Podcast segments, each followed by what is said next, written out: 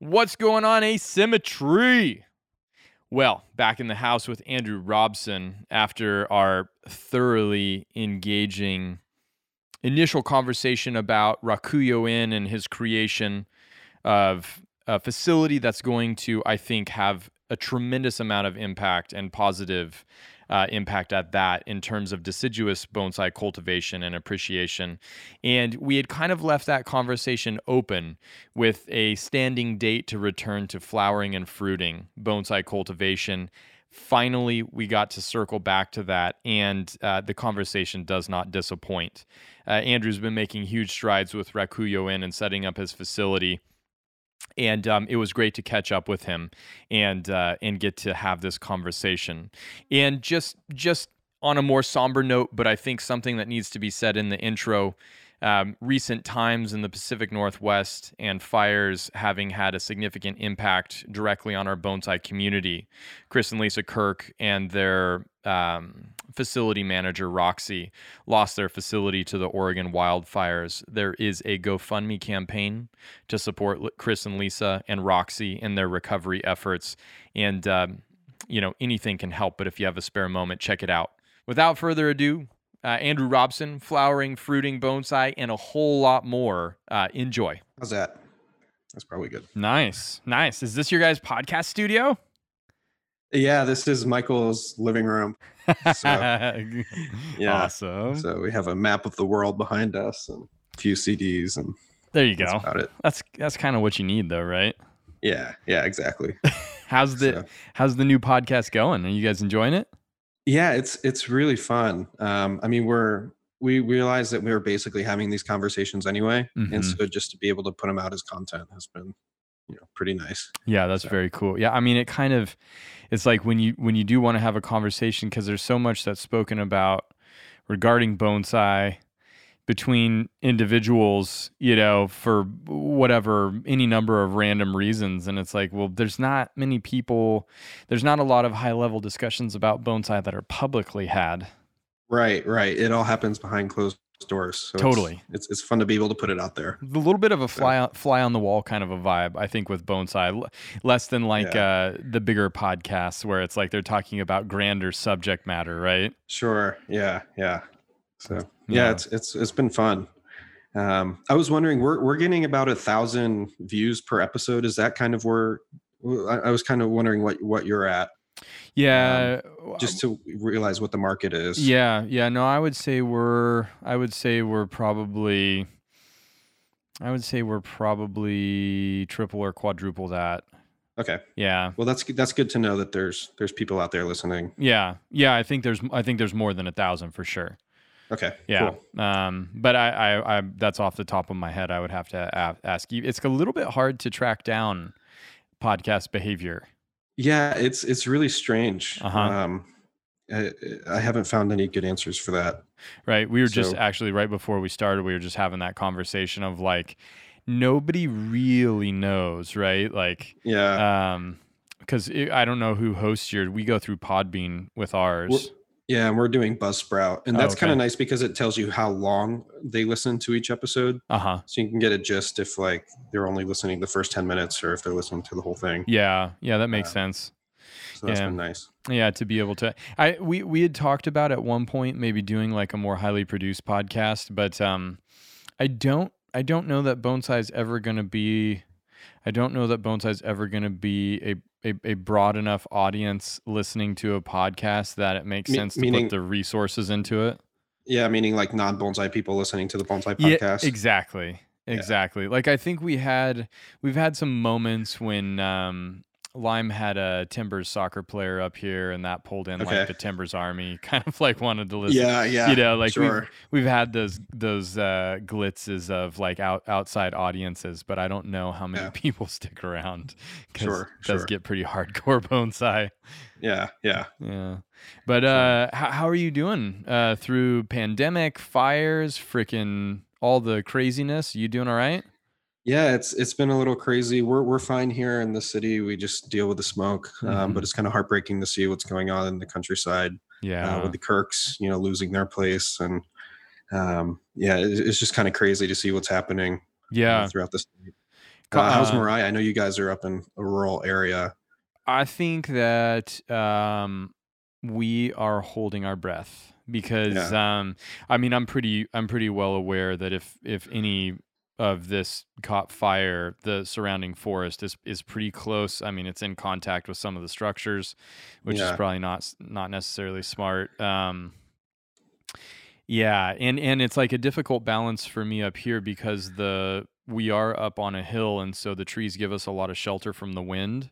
Sure. Uh, which is why which is why sort of the selective cutting that I did do when I started Mirai Mm-hmm. Was mm-hmm. was not more aggressive as I did want to make that shelter and it's it's served us very well but um but it's a huge fire hazard so I'm just holding my yeah. breath that somebody doesn't do something stupid um in yeah. the surround you know in the surrounding vicinity at this point in time right right yeah that's the the worry for sure um have you noticed that the trees are just like completely shut down totally that's, that's our down. experience yeah, I'm watering trees that I was watering twice a day. I'm watering them every three or four days yep. at this point. It's, That's exactly it's crazy.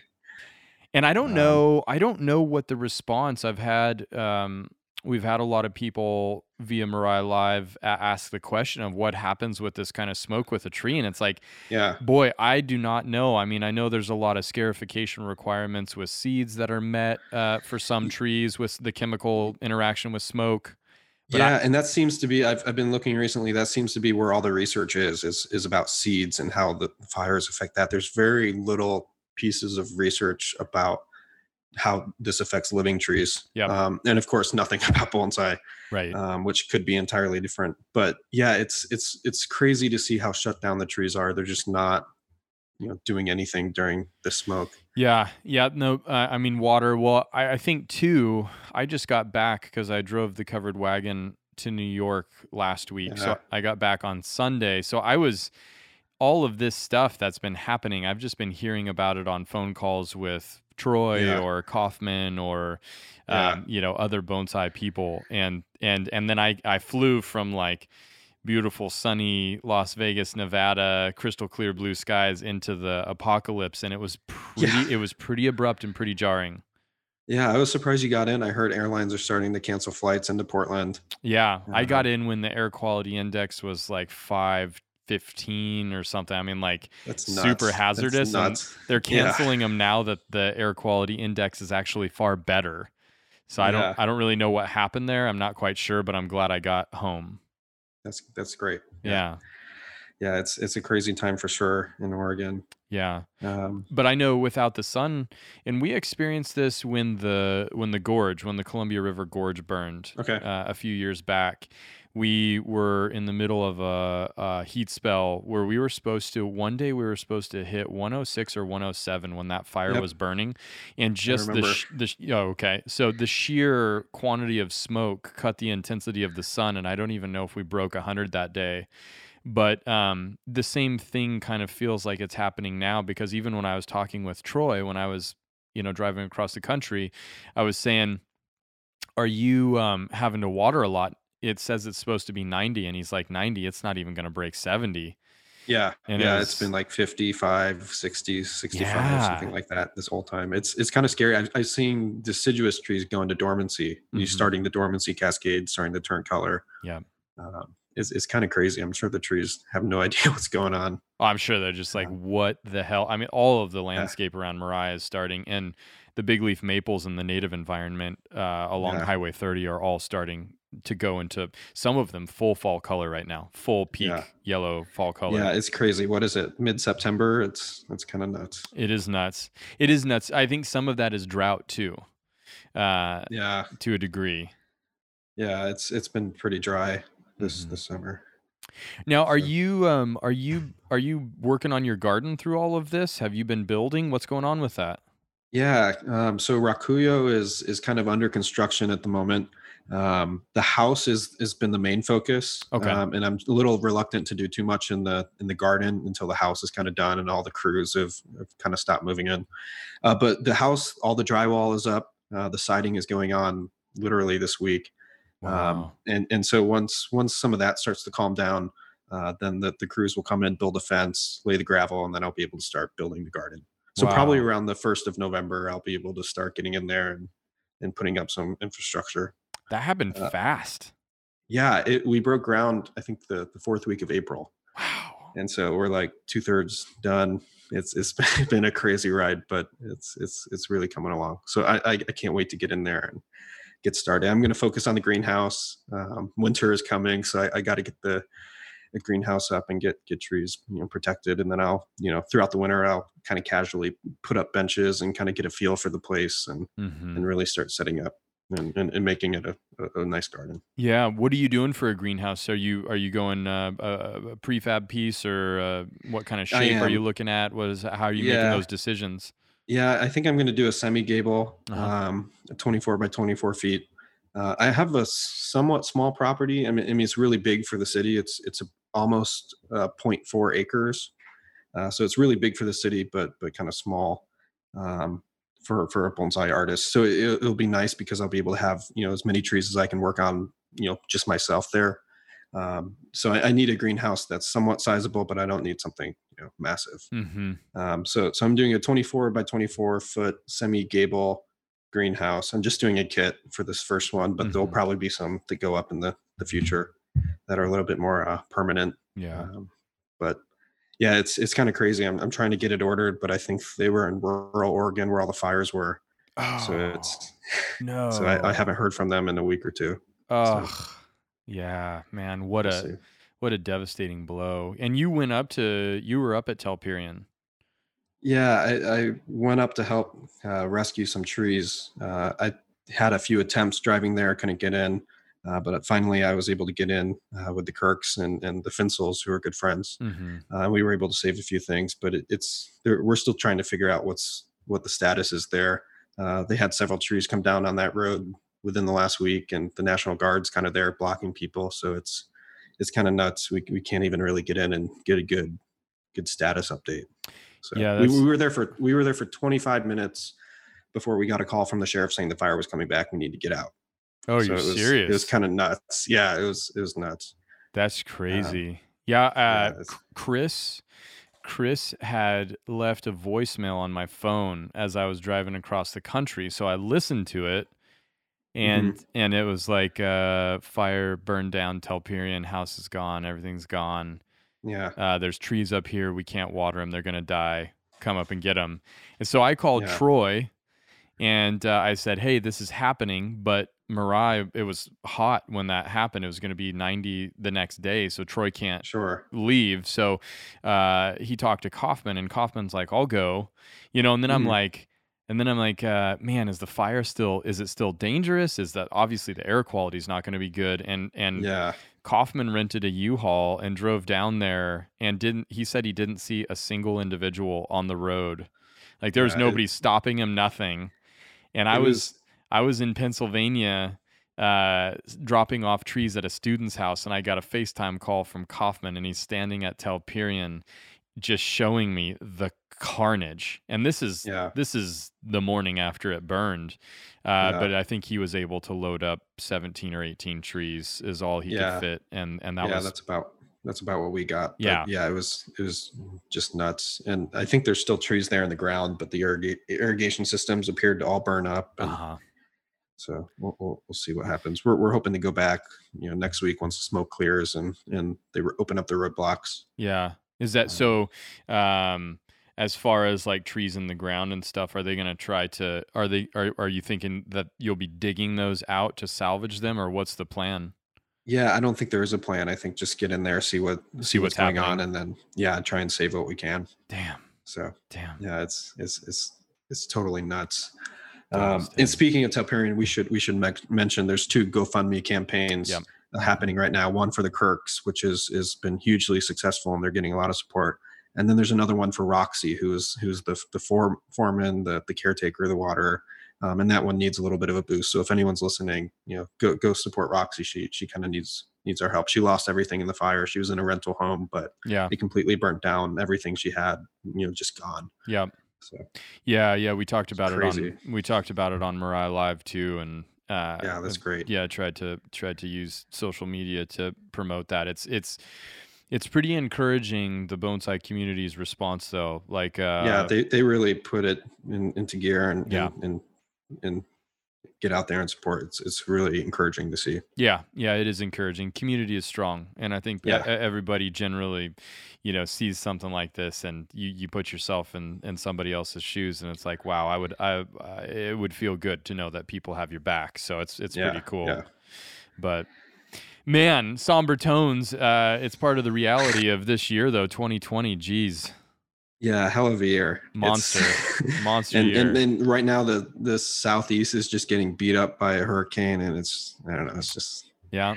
Crazy year. It's nice to have the bonsai where you can just kind of forget all this craziness and, and, and, just like go spend time with your trees. People have been home a lot more and, and that's been really encouraging working with students and clients who are who are home who can water, you know, yep. not just everything before they go into work, but you know, water everything correctly. Yeah. And, really monitor things. So that's been really encouraging to hear that people are uh, close, cl- a little bit closer to their trees, which is great. I, I've had uh, I've had more students say that y- you know, like obviously they wouldn't choose to be qu- quarantined or or uh, necessarily right. working from home, but they've said because they've been in that position that their trees are healthier than they've ever been you yeah, know just with yeah. the attention they could give them and it's a it, as a as bonsai professionals that's our job to be with our trees but but you can imagine how much awareness that this has kind of granted people at least in the practice of bonsai being with their yeah. trees every day yeah it's it's such a gift for for a lot of people mm-hmm. that i've that i've heard from yeah so that's that's been really fun so but we started a conversation uh, about broadleaf trees in general last time, and and we had kind of like gone pretty deep, but recognized that there was more. There was opportunity. There was still a more. lot more to talk about. There's a lot more, and and, a lot more. and and I think the flowering and fruiting genre of broadleaf trees is under discussed. I think it's highly appreciated mm-hmm. uh, in, in yep. certain in certain to to a certain degree uh, by maybe the broader public more than the bonsai community itself being attracted yeah. to that ornamental um, you know aesthetic. But it's also something that i don't have a real in-depth knowledge of and i would love to, to pick your brain and really mull over some of the questions about flowering and fruiting uh, species that we utilize in bonsai. Are you interested? Yeah yeah let's let's dive in. Okay. I, I think it's it's a really fun topic and it's there's there's a lot there um, especially because I think each of these trees is so different. It's it's really hard to generalize. Uh, how you get a Chinese quince to fruit might be you know totally different than um, than than an ume or, mm-hmm. or, or something like that. And so they're you know these trees are so nuanced and, and individualized that it's it, it, it, they're they're a really fun group of plants, but they're really challenging in, mm-hmm. in many ways. Yeah, yeah, and and so you know, uh, seasonally appropriate, I think, in terms of the question, but there is a, a kind of a, a, historic reference to 0 10 10 both as a broadleaf fall fertilizer strategy as well as a potential uh, inducer or supporter of the flowering and fruiting behavior in these varieties. And i was just curious what do you think about that? And and, and how do you handle your own uh, trees over this season and that that notion of fall fertilization yeah, I definitely use nitrogen in the fall mm-hmm. um, for everything. Um, I uh, Michael Hagedorn in his, his book Bonsai Heresy talks about the zero ten ten and, and how that um, kind of idea came about. Um, but um, it's I, I, was talking to Gary Wood a couple of years ago, and he told me that nitrogen is the most essential element for every single cellular process of a plant, um, fruiting, flowering, just growth, everything. So nitrogen is the key component by tenfold it's also the most ephemeral um, of all the elements. It's going to disappear the fastest. So when plants are building buds or building fruit, um, all of those things, they need a lot of nitrogen for that that system to work. And so I think the 0 10 10 uh, is just not a very effective uh, tool to use in, in uh, fall fertilizing. Mm-hmm. Um, so so I've I've always uh, used a lot of nitrogen, um, or or maybe not a lot, but just you know the regular amount, yeah. the, the full uh, fertilization season. Um, I don't change up my fertilizer. I just change up how f- frequent I'm using it. Mm-hmm. Um, but but all of my fruiting and flowering trees have done pretty well with with using nitrogen in the fall. Interesting, yeah, and And I know talking with Joe Harris when I had asked him about, because this whole question came about primarily with not inducing significant uh, or or the potential, not facilitating the potential for deciduous, and mainly I think Joe was speaking to the to Japanese maples, with yeah. uh you know we we we can have warm spells later in the fall, and um, yeah. he had hinted at you know nitrogen combined with a warm spell can can induce a Japanese maple to push growth. I don't know if there's really any validity to that or not. Yeah, I I haven't seen that at all. I, I think the science tells us that trees are reading daylight, um, or, and they're reading temperature, mm-hmm. um, but they're not really reading nitrogen for when to go into dormancy. Uh, and so all of the studies that I've seen totally bust that myth. Yeah. Um, and Michael covers that in Bonsai Heresy as well, mm-hmm. uh, which is why it's a good read.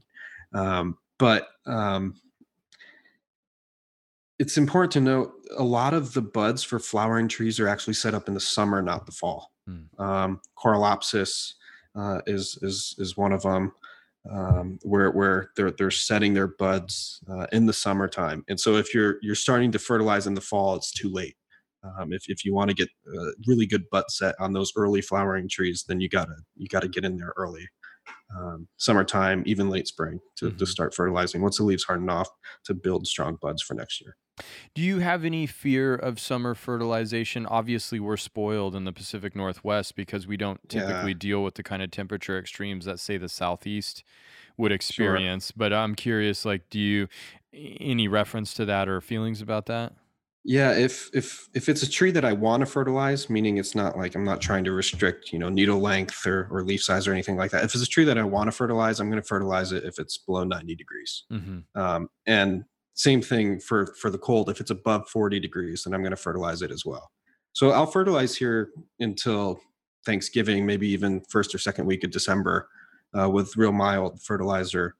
Um, but as long as the temperatures are kind of consistently above 40 degrees, then the trees are capable of, of taking the nutrients out of the soil. They're doing it much slower than when they're they're growing, but the, you know, the the studies that I've seen say the roots can absorb uh, these elements above 40 degrees and so that's where it, it, can be beneficial to fertilize. Yeah yeah the measurable that 42 degrees fahrenheit measurable metabolic activity at least from the crude instruments that we have in in horticultural and physiological science. But yeah it's a, it's an interesting thing too when you think about nutrition in the colder uh, moments because especially when you need microbial activity like dry fertilizers.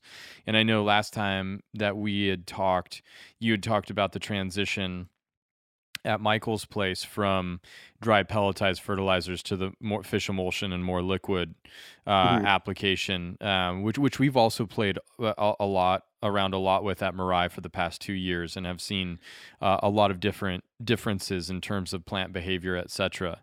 But um, but that that temperature does seem to impact the availability of resources when we go into those dry fertilizers. And that's where i think if you wanted to continue and and this is just speaking and thinking out loud i haven't actually considered this myself but thinking about if you wanted to squeeze in some last nutritional moments in those cooler periods that that that really is where liquid liquid could be quite beneficial i would think yeah yeah that's that's what i love to use it for mm-hmm. um, I'll, I'll use solids in the spring and the fall mm-hmm. um, or on young plants, you know, in Anderson Flats, something like that. But but I love doing liquids uh, in the, the early spring, late winter when when it's it's really hard to get solid into the to the system. That makes a lot of sense. That makes a whole lot of sense. And and and so you know, kind of moving into the fall season, obviously this is the moment where trees are adding a tremendous amount of their of their wood or their girth or their mass in terms of productivity and with deciduous trees or broadleaf trees in general, this that can be quite counterproductive, I would think. Yeah, counterproductive meaning uh, if you're trying um, to get um finer twigs and you're fertilizing aggressively, you can destroy a finer twig, I would think. But I but I'm curious. I'm asking, fall, not saying. I'm not I'm yeah, not telling. Yeah. This is a question. Yeah, I've found that fall is the most important time for refined deciduous plants mm-hmm. for fertilizing. So you, you fertilize in the fall, you build really strong buds, and then in the spring you fertilize very minimally as those buds are growing. Um, so you, you, you, if it's a really refined plant and you're not doing something like defoliating it, you're, you're letting it extend Um, you have it in full sun, so your your your nodes and your leaves are small.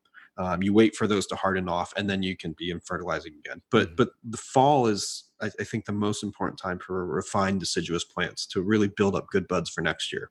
Mm-hmm. And then once they start growing again, you you really might restrict it if it if it has a lot of ramification.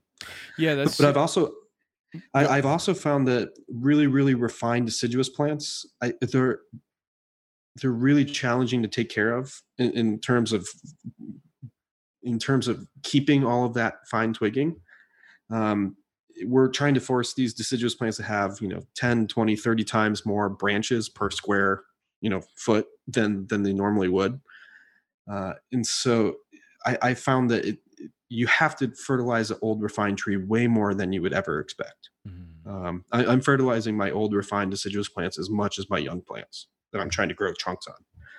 So it's it's the plants like in between the the plants where I have a trunk, I have maybe primary branching, but I'm starting to get fine twigging that I fertilize very minimally, minimally. But the really old plants that have a lot of fine twigging, if I'm not fertilizing pretty aggressively most of the year, then I find that that twigging can can die off. Interesting. Yeah, really interesting. It, it's interesting, and and when we talked with Dennis the the second time around uh, on the podcast, he had said, you know, I really don't fertilize in the fall, and that was the first time that I had ever heard anybody um, anybody say that and mm-hmm. and and I had seen Mr. Kimura take several different approaches with the deciduous trees that he was working with, um, either reducing the leaf surface area or or or or applying, I would say, a more minimal fall fertilization strategy compared to the conifers and whatnot. And it and it and it seems as though there are multiple ways, but it's really I hear what you're saying, and that makes a lot of sense. An older tree, a more highly ramified tree, if you're not feeding that system, then you're going to suffer a loss of that system. Yeah, and once you start suffering that loss, it's a cascade that's really hard to turn around from. Mm. You got to get the tree in the box. You're, you're five years away from a show at that point, trying to regain youthfulness and, and and trying to sustain and rebuild the ramification that you that you have and that you lost. How, um, how realistic is it to sustain a deciduous tree with just a high degree of superfine ramification for a prolonged it, period of time? It's hard. It's really really hard. I I think if you look at the deciduous masters in Japan, they're keeping their old deciduous plants in boxes when they're not going to the shows. So if you look at Ebihara, you look at Oishi, they're they're keeping their some of their best trees in boxes um, when when they're not being shown. It's it's kind of strange to see this super highly perfect tree. Uh, Ebihara has a really nice old Zelkova, um, and it lives in a box when it's it's not in in show season. Hmm. Um, and so if you look at a lot of the nurseries in Japan, uh, from what I've been able to tell, is they, they're keeping a lot of these old plants in boxes. Um, and that seems to keep a much stronger plant. That's been my experience uh, here in Portland. Whenever I, I, get an old deciduous plant, uh, and it's a lot of the plants I get are starting to lose a lot of that ramification. I get them in a box, and that seems to help them get strong. But I'm not sure they're as sustainable as an old conifer. I think you can have an old shimpaku or or a pine in a in a pot, and, and it, it will keep a lot of ramification quite easily. That's that's been my experience. But with old deciduous plants, they, they just don't seem to be as stable.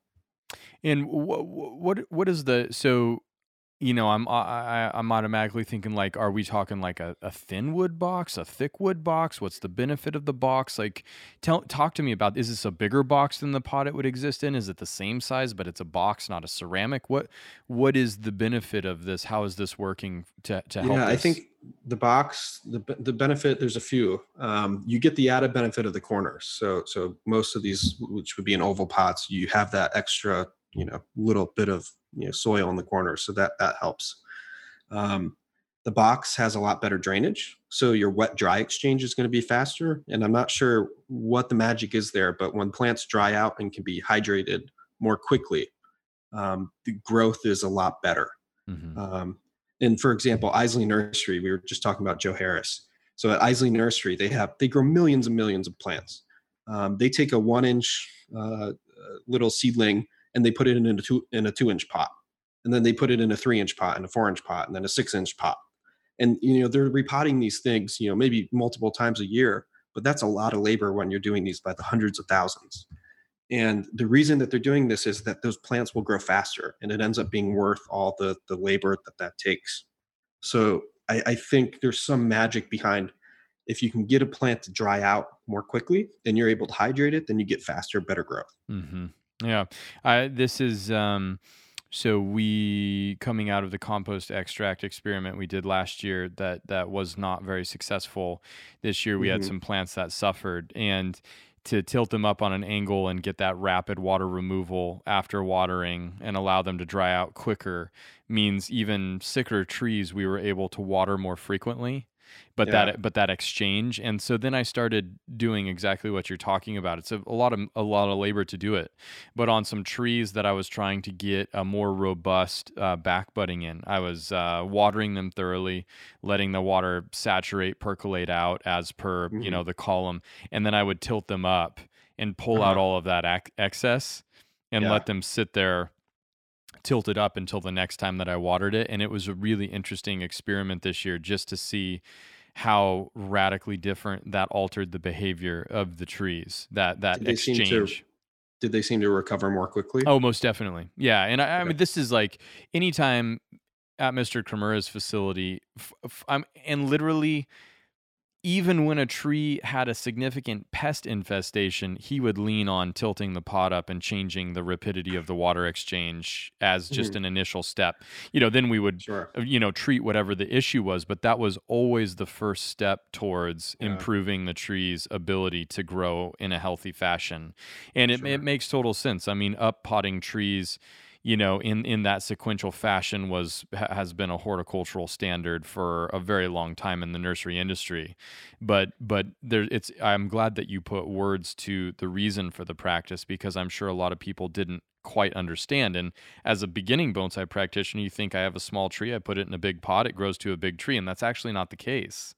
Right, right. It's it's that that wet dry exchange that that seems to hold all of the magic for for plant growth. Yeah. Um, and so back to boxes, uh, if you look at the one, uh, I mean, there's many commonalities, but if you look at one of the stark commonalities between people like Ebihara, people like Oishi, um, some of the the real high end deciduous growers who are able to take an air layer and, and, grow it in 25 years, and it's in the Kokufu winning an award.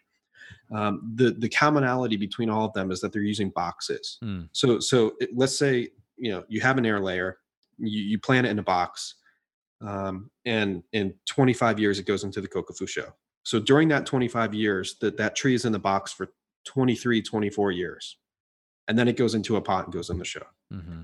but the, the, they're they're getting really really rapid growth in these boxes. Most of them are on the ground which if you talk to randy knight you know whenever he collects a tree he gets it on the ground because that earth heat is is so important. It just gives you a little leg up.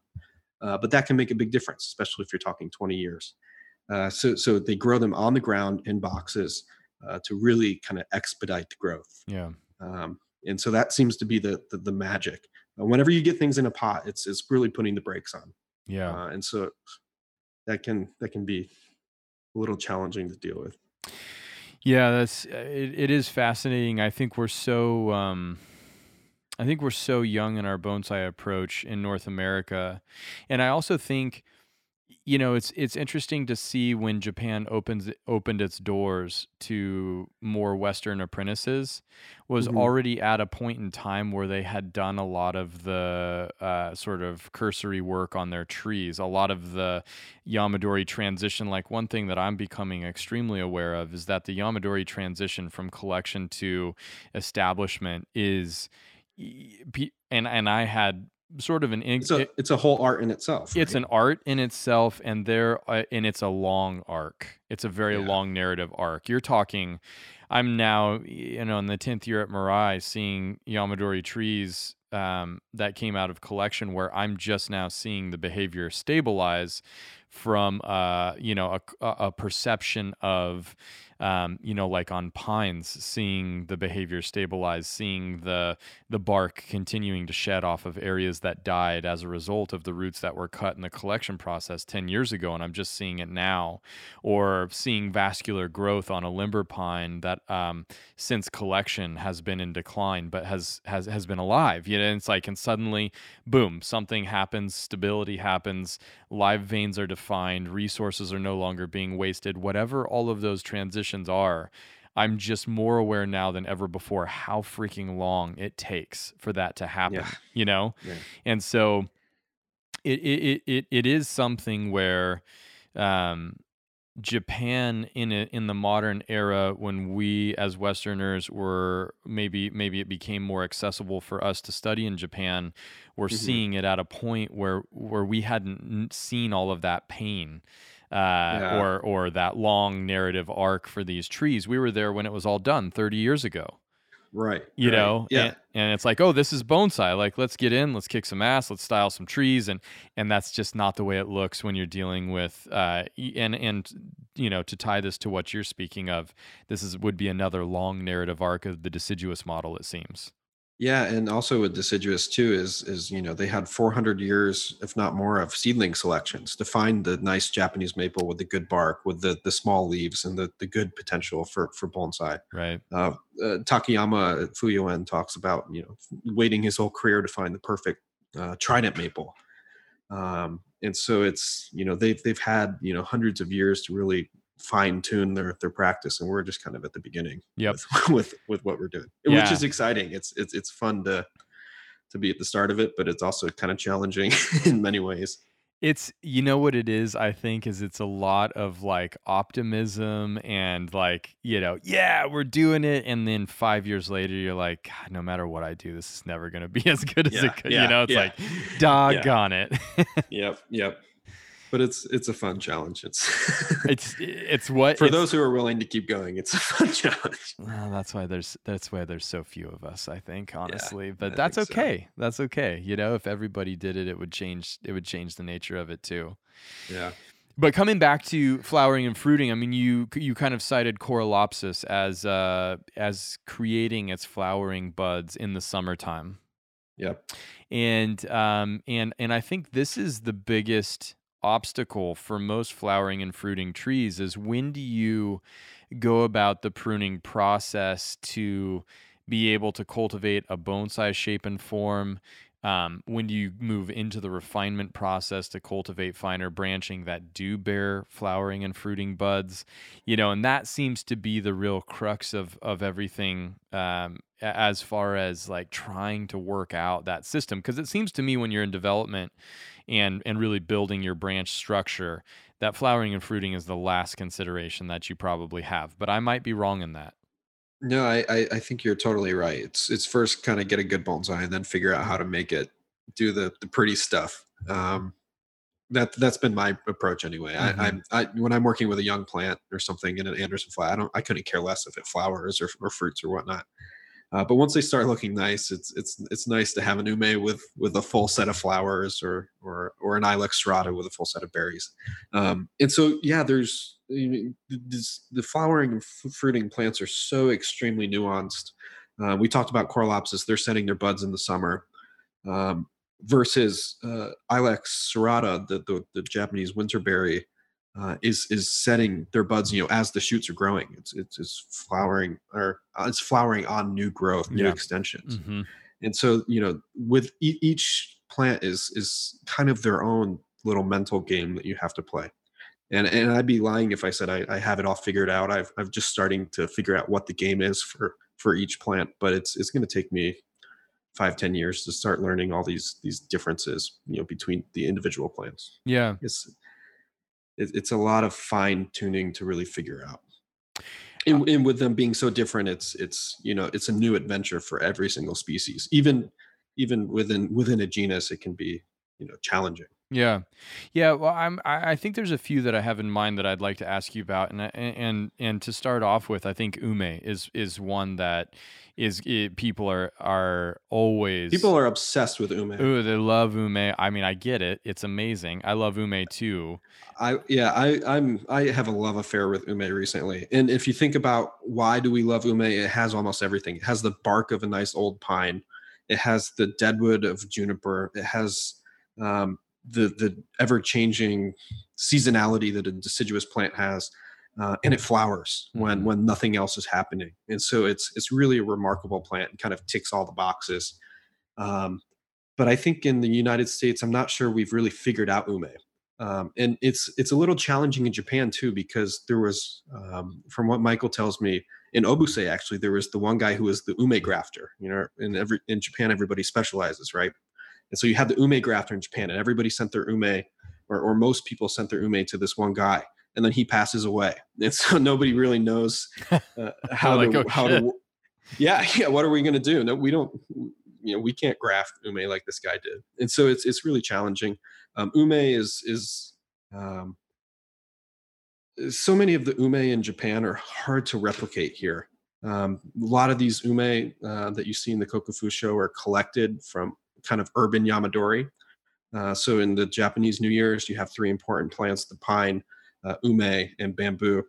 Uh, and so um, most because these plants are so important to this major Japanese holiday, most people who had the luxury of having a, a front porch or, or maybe a, a small backyard would have an ume maybe just potted on their property, uh, not for bonsai, but just just as a celebration for New Year's.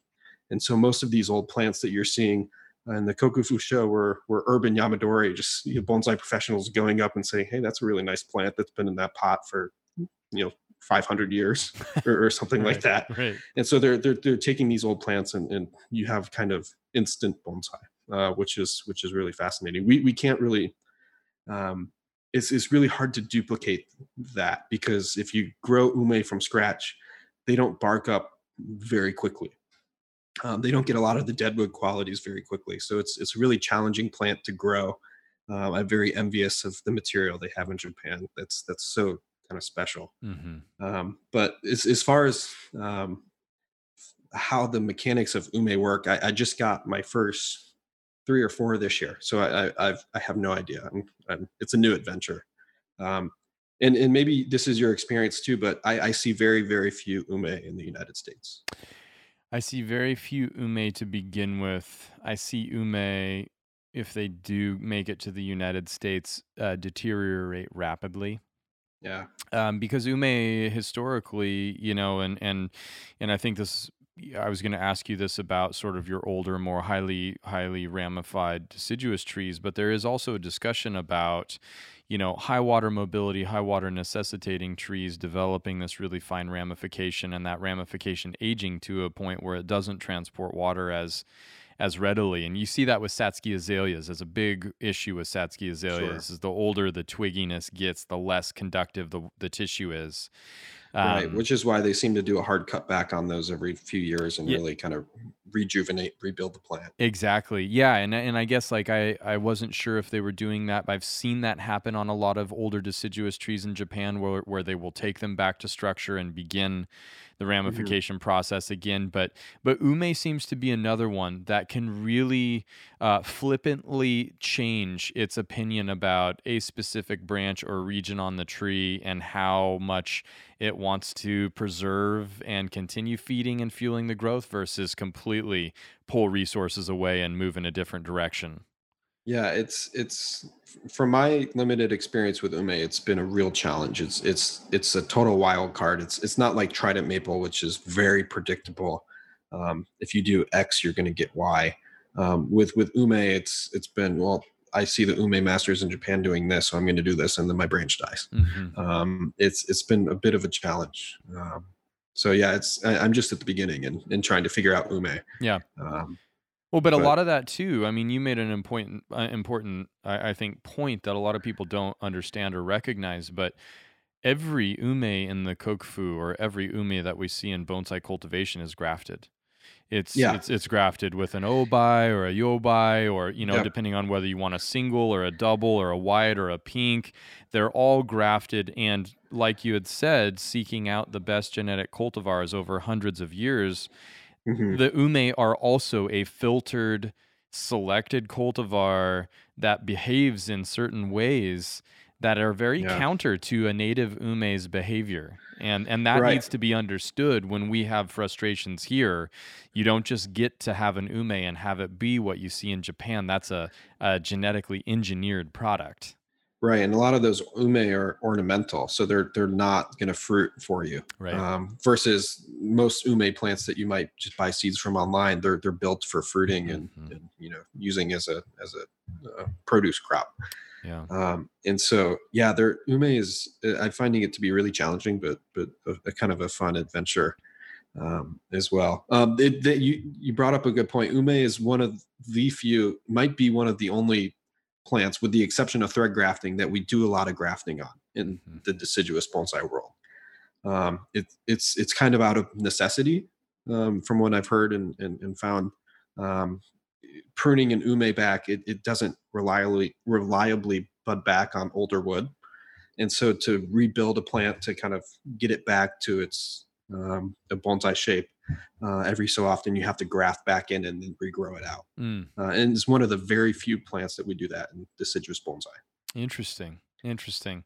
Yeah, the, the the the curiosity and it seems like ume is a plant of momentum, but as far as like the training process of ume when you when you do start to talk about like getting past that structural and that and that branch sort of branching form and scaffolding when when you do start to talk about the flowering process and the timing for pruning, ume was always interesting to me because Mr. Kimura, for one reason or another, had clients that would you know entrust him with their ume and we were mm-hmm. always making sure to have have pruned those uh, before the month of june uh, yep. finished right and and it was fascinating to me because you prune an ume at that point in the summer where they're really metabolically um, moving and yep the response was a very vigorous flush of growth, and the leaves on that flush of growth were able to tell us whether it was a flower bud at the base of that leaf or um, a vegetative bud at the base of that leaf. And this was this by the the texture of the leaf. Yeah, the texture or, of the leaf. Uh huh. So is, if it was soft, it would flower. If it was, was that... smooth and waxy, it was a flower bud in the axil of that leaf, and if it was sandpapery, that was a vegetative yep. bud. I, have heard this from Peter Tea. I, I haven't heard a, a second. Yeah. This, so that's that's exciting to hear. Yeah, yeah, and it was uh, and it was like clockwork too. That that I, I, can tell you firsthand experience that you could we could watch that into the kokufu, um, yeah. and and the presentation of of the ume that that that leaf uh, behavior was absolutely spot on. And yeah, and they're so they're so tricky because it's not like a Corylopsis where you're going to see a difference between the flower bud and and and see it like a clear difference between the flower bud and the shoot bud. Yeah. Uh, with with with ume, it's it's I mean, maybe with a microscope that might be different, but it's it's very impossible to tell with the naked eye what buds are, are going to do what. Almost almost entirely impossible with the naked eye yeah. to know. You just had that reference of the leaf, and again, like I think the latest we ever pruned an ume and got it to flower was the first or second week of July, and this is obviously yep. a northern hemisphere characteristic. This is a day length characteristic. In Japan, yep. it may have been a temperature characteristic, but I have had and experienced the same behavior uh, in North America as well. But I'm sure there's nuances to that. Um, and, and again, like seeing Ume sort of dwindle in their health um, once they come to North America feels a lot to me like the same way white pine has been misinterpreted and mishandled sure. uh, as a species that was prominently imported long ago, and there aren't many of them left just because white pine really demands some significant understanding of soil that we didn't have mm-hmm. at the mm-hmm. time when those were coming in. But ume is ume is a wild card, and I'm glad that you're yeah. experimenting with it. I'll look forward yeah. to more knowledge as you work yeah, it out. I, I, I want to grow some at Rakuyo. Um, I think it's going to be a retirement project or a next generation project, but I, I, I do want to grow some just to, to start the process along. Yeah. Yeah. Because they're such a rewarding plant. They're um, cool. If you do get a nice one, I mean, they're, they're, they're one of the most beautiful trees I've ever seen. When you see an ume in flower, it's, it's, it, has a nice old bark. It has some shari. It's it's it's one of the most magical bonsai I've ever seen. I think so too, and I think you have a lot of creative uh, freedom and license with an ume. Sure. Yep. Yeah. But but uh, that kind of takes me to the next one that I've been curious about, and this is one that I've seen Michael write blog posts about, and I've never actually spoken with him about it. But but wisteria, wisteria, wisteria. How you know the yeah. big question? How do you get wisteria to flower? You know, I had one; it flowered profusely. Now two three years, I haven't gotten it to flower again wisteria how do you prune them how do you increase flower buds how do you get ramification wisteria sure. Yeah, wisteria, I have a lot more experience with. It's it's a I, I find it to be once you figure out the nuances, it's a pretty bulletproof plant. Mm. Um, and and so um, wisteria is a vine, like you know, and so vines they need a ton of fertilizer. Like I'm I'm fertilizing these all throughout the growing season. Uh, after they start their their initial flowering, uh, I'm fertilizing these twice a week with liquid fertilizer, plus probably some solid fertilizer. They're Whoa. they're really really hungry plants. Okay. Um, so fertilization is key for them. Um, secondly, uh, they take a lot of water, um, and so it's really hard to to maintain a healthy wisteria uh, if you have a nine to five job. Mm. Um, you could try the, the, the trick of having it in a pot of water uh, or, or a little dish of water, but that doesn't seem to be as good as watering it five times a day when it's not in a dish. Um, so so they're a little challenging to keep up with in that regard. Um, there is a technique for wisteria. So the ramification from wisteria happens at the base of the flower bud. Once you get the racema flowers, you have all the little, they look like little fuzzy uh, leaves at, at, the very base of where that, that raceme started growing. And so you cut the flower bud off, those little uh, leaflets there, those are, those are your, that's your ramification for wisteria. Mm-hmm. Um, you can induce multiple flowerings, but from the flowerings, you get the branching, you get the, the ramification. Uh, you can induce multiple flowerings by defoliating wisteria. And we do a partial defoliation of it. So wisteria will have, depending on if it's a Chinese wisteria or a Japanese wisteria, it will have anywhere from eight to 14 leaflets on, on its leaves. Mm-hmm. And so you can cut those back to two pairs uh, of leaflets on every leaf, if I'm saying that right. Um, and so you you defoliate maybe 80% of the plant. Um, you take that, you know, 10, 10 leaves on that one, 10 leaflets on that one leaf, you take it down to two. Uh, you do that all over the plant, then you can get a second, even a third uh, flowering on wisteria if it's a young, strong, healthy plant. Mm-hmm. Uh, wisteria is also interesting because it's it's a plant that really trunks up in a pot. Uh, it's it's one of the few deciduous trees that will will do that. You you can get in, in 20, 30 years, you can get, you start with something that's the size of your pinky and you can get a, a trunk that's two feet across. It's, it's crazy. Why, why, uh, why in a pot, do you think? Do you have any hypothesis about that? I have no idea, but I, have just seen it happen. Um, a client has a wisteria in uh, Los Angeles that was grown by Warren Hill from a you know little pencil thing, and, and now the trunk is nearly two feet across. I've seen that here with with Peter and in the uh, in BSOP, who who took a little cutting and now we, this we have this massive trunk. Uh, so I, have just seen other people experience it. Uh-huh. I haven't grown young wisterias, but they they they really in a pot trunk up really fast. Oh, that's fascinating. Now, um, yeah. when you when you do a partial defoliation, so wisteria has a compound leaf uh, mm-hmm. pinnately mm-hmm. compound leaves. So it's like a singular central stem and it's got the small leaflets that appear as though they're their own leaves, but the bud of that compound leaf is at the base. And sure. you're saying you're going to prune back that compound leaf to the to first two. two leaflets. Correct. Okay. And and this, you do that all over the plant if it's a young, strong plant. Okay. And when you perform that action, if you are feeding as aggressively as you should be for the vine to maintain its health, you can and watering and and watering aggressively, yep. uh, you can induce a second flowering, and that will give you another set of ramification, basically, right. because the base of the flower is where your ramified growth exists. Exactly. You can even get a third. Um, and is there risk in that? I mean, obviously the tree has to be strong to do that, but does that jeopardize the following season's spring flower? I've never seen that. Wow. So you can also get ramification on a wisteria from the uh, uh, oh gosh, what's this called? The whip that grows. Um, mm-hmm. The um, help me with the the word. I don't the, know what that's called. The tendril. A, the oh, tendril. Oh, okay. The, the the tendril. That's something that is is really great for wisteria because that's something that you can wire. Um, the ramification that you get from the flower buds, you, you can't really wire. It's there's not really anything to do, and it's you get this little small stubby growth, and it, it's very brittle. Mm-hmm. But the mm-hmm. tendrils that that grow the the the kind of reaching arms of a vine, the vining uh, you can part get a, of it, yeah yeah, yeah, you can get a wire on that, bend it, and, and get some really fun movement into that. So that's another way to build ramification on them. Now, can you cut wisteria back heavily? Can you cut wisteria back in into the old wood and have it bud reliably, or is that dangerous? I, I've I've have limited experience doing that, but the the experience that I have, I've done that maybe two or three times, and it, it worked beautifully. Mm-hmm. So I, I, think they're they're they're really tough plant. Uh, any of the vines are just remarkably, inconceivably tough.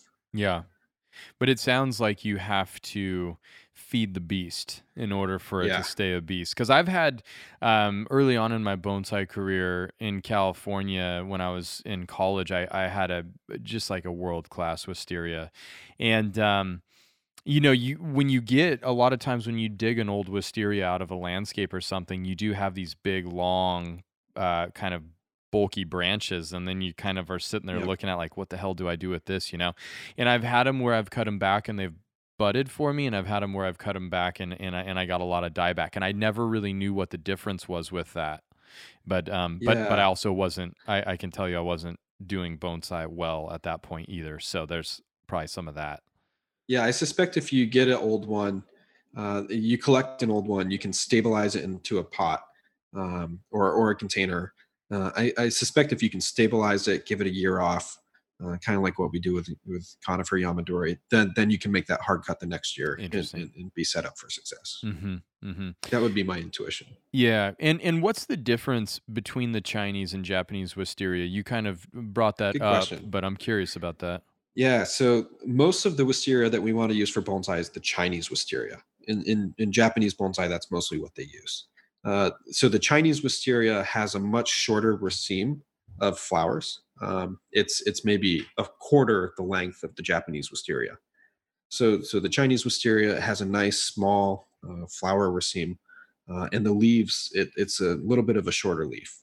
Um, the other difference is the the Chinese wisteria will bloom all at once, versus the Japanese wisteria will bloom that during along that uh, raceme sequentially. So it'll start, you know, at, at the top where that flower bud is growing, it will flower and then it kind of grows and, and flowers down. Versus the Chinese kind of puts out all the flowers at once. Aha. Uh-huh. Aha. Uh-huh. So, well, that's a... the, the the flowers on the Japanese can be two, three feet long. Yeah. So so for bonsai, it just doesn't make a lot of sense. Right. Just proportional almost. Yeah. Right. And then when you move into the realm of crabapple, um, crabapple, I'm going to say crabapple is, is a mystery to me, and I want to go from crabapple to to uh, to to apple. Um, but crabapple timing for pruning to be able to refine it as much as a crabapple is refinable and and still have it flower and fruit. What does that look like? Because crabapple flowers on Old wood, the spur branches, the spur branch, old wood, right? Older wood. Yeah. Okay. They're not flowering on the new new growth. So any any plant that flowers on the old wood like that, uh, I, I'm not pruning it a lot in the fall. Uh, most of my pruning is done in the the summertime for mm-hmm. that. Um, just like on ume, we, we like don't want to prune it too late. Uh, otherwise, we might prune off what's what's going to flower next year. Um, crabapple, it's it's a tough plant. It's in the rose family, and so um, it has a lot of disease issues. Um, especially if you're on the East Coast, you're you're going to get the apple cedar rust, uh, and that's that's not fun. Um, so it's it's it's a plant I don't grow a lot of. Um, I, I, really want to get my hands on the the Malus sieboldii, that the with the orange fruit um, that you see in the Kokufu books. I think that's a really beautiful plant. But because of the disease problems that I've, I've experienced on them, I, I tend to not grow very many crabapple. Mm-hmm. I think the East Coast has some beautiful ones. If I was living out there, I'd look for the ones that grow in the cow pastures that, that you can have some potential for Yamadori, which is so rare with deciduous bonsai. But I, I don't do a lot of crab apples in my practice. Mm-hmm. Do you find that flowering and fruiting species in general tend to be more disease prone, or is that not necessarily the case? I think so. I, I think that's. I think you. I think. I think you could make that case, mm-hmm. and I mm-hmm. don't know why. I have no idea, but I, I know that the flowering and fruiting plants seem to be a lot less stable than you know your maple or your beech or your hornbeam. Yeah, yeah, yeah. I've always wondered that because I, I, I would I would say the same thing is true. I mean, you just they just tend to seem to be susceptible, and there is a pretty strong, I think, dogma that I don't know if it's necessarily true or not that that the flowering and fruiting um, expenditure of energy uh, weakens the plant. Now, I, I don't necessarily abide by that or believe that to be true, but I I, I could be wrong. I, I, I don't know. Yeah, I think the biggest question about that for flowering and fruiting is is the the, the myth is that takes a lot of energy away that process uh, because when the plants are focused on growing those flowers or fruits, they're they're putting a lot of resources into that.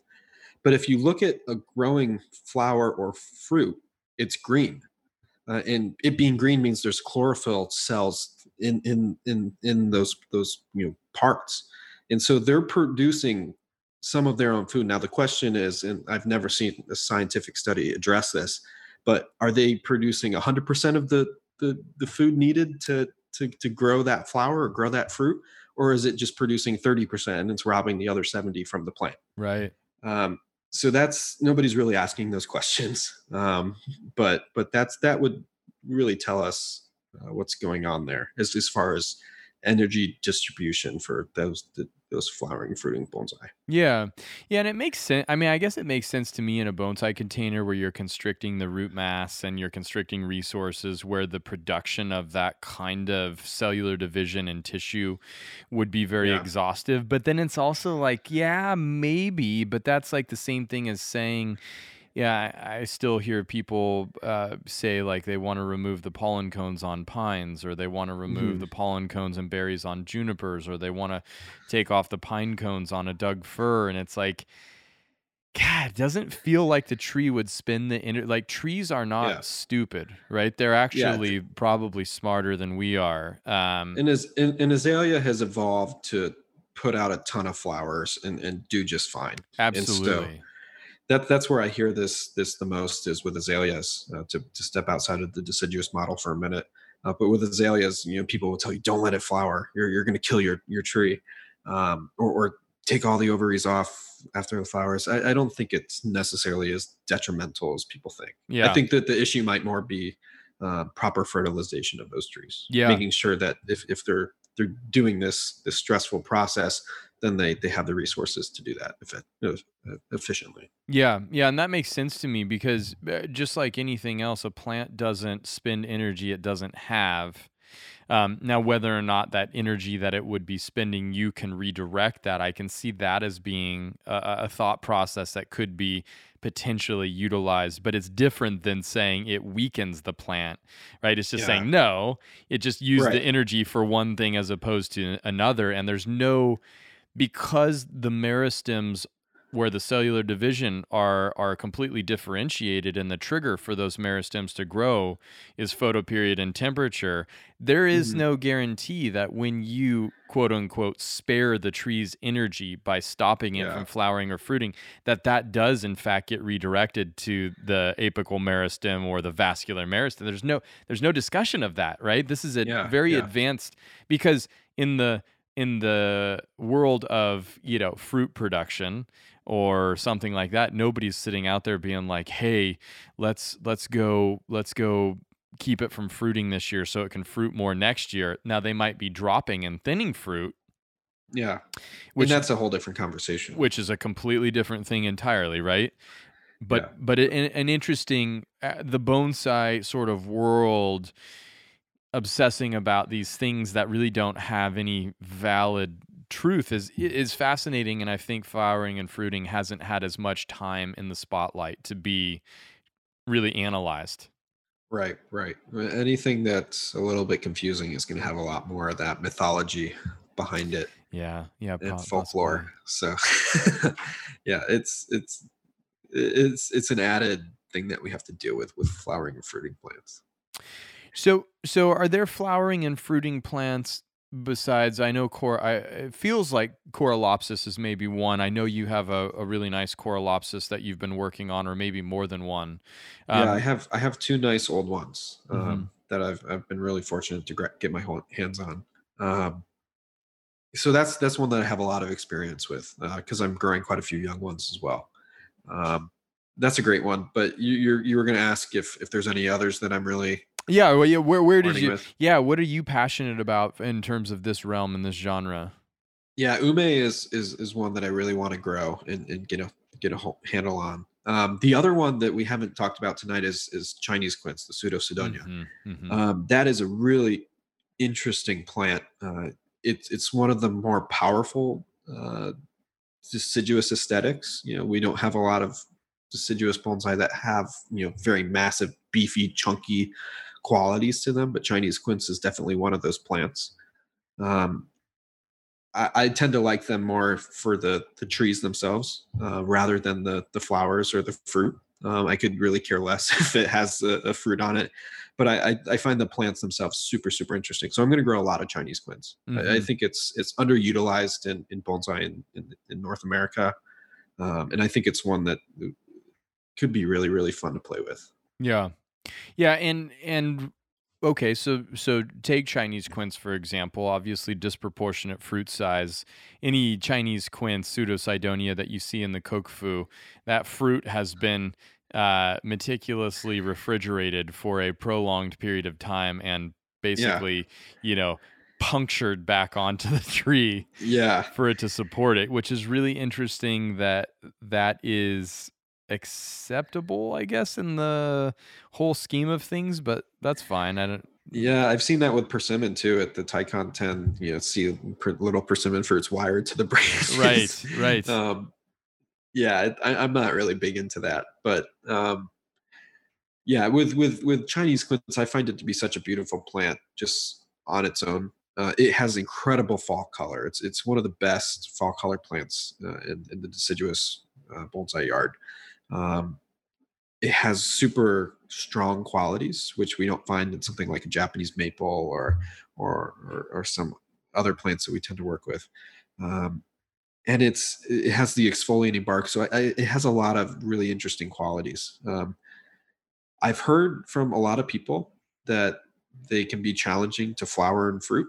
Mm. Um, and I guess personally, it's just not a question that I, I really care to answer. Maybe once I get a bunch of old ones, I'll I'll start having those concerns. But I, I just want to grow some Chinese quince trunks because I think they're really fascinating plants. Yeah, really, really compelling plants.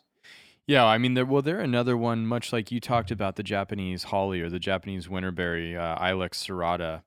You yeah. talked you talked about that as as being a, a, deciduous variety that's flowering on the new growth, and and yep. Chinese quince is another one that's flowering the on way. the new growth, right? So yep. I think the biggest issue for most people is is choosing to not prune uh, right. when you're getting this big vigorous flush because the vigorous pieces are what's going to have the energy to produce the flower and all of a sudden now you know yeah, exactly y- you're almost it, at odds with a refined tree and letting this robust growth occur it, sure. it's it's that's a challenging thing to reconcile yeah, and it's not like Ilex serrata where it, it, it will flower, you know, within the first two or three inches. You got to really let it extend for for to get a flower bud. Yeah. And so it's it's I'm sure I'll, I'll get to that challenge eventually but i'm going to spend the next 10 15 years just growing some trunks you got some time. You got you got time. ta- tackle that when i when i get there. Well you know the um, benefit of trying to grow trunks is you're going to watch it go through the flowering phase a lot and that's going to exactly. be super educational for figuring that out. I think so. Yeah yeah. And ilex serrata you, you mentioned that. That's another one that i really really love and, and, and want to grow a lot of. Uh, we have a native equivalent that's that's pretty damn good uh, Ilex verticillata. Uh-huh. Uh, it's a native to the East Coast, uh, in that it's it's almost identical in its quality to Ilex serrata. Oh wow! Um, really beautiful plant. Um, so if, if you have an affinity for native plants, then that's that's one to play with. Uh, but the, the the Japanese winterberry Ilex serrata is just as good. Um, it, it's a really I, I, find Ilex serrata to be a really easy plant as well.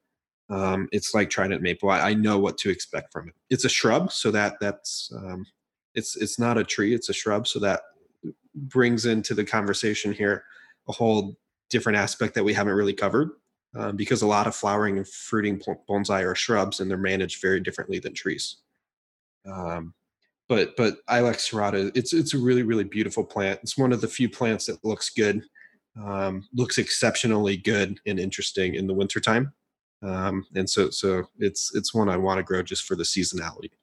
Uh, having you know those red berries next to 10 other deciduous trees on, on the bench in the wintertime, that tree really stands out. And so, so yeah. I want to grow quite a few of those. Those red berries. I've been scarred from Ilex serrata uh, probably for the rest of my life. I was. Why is that?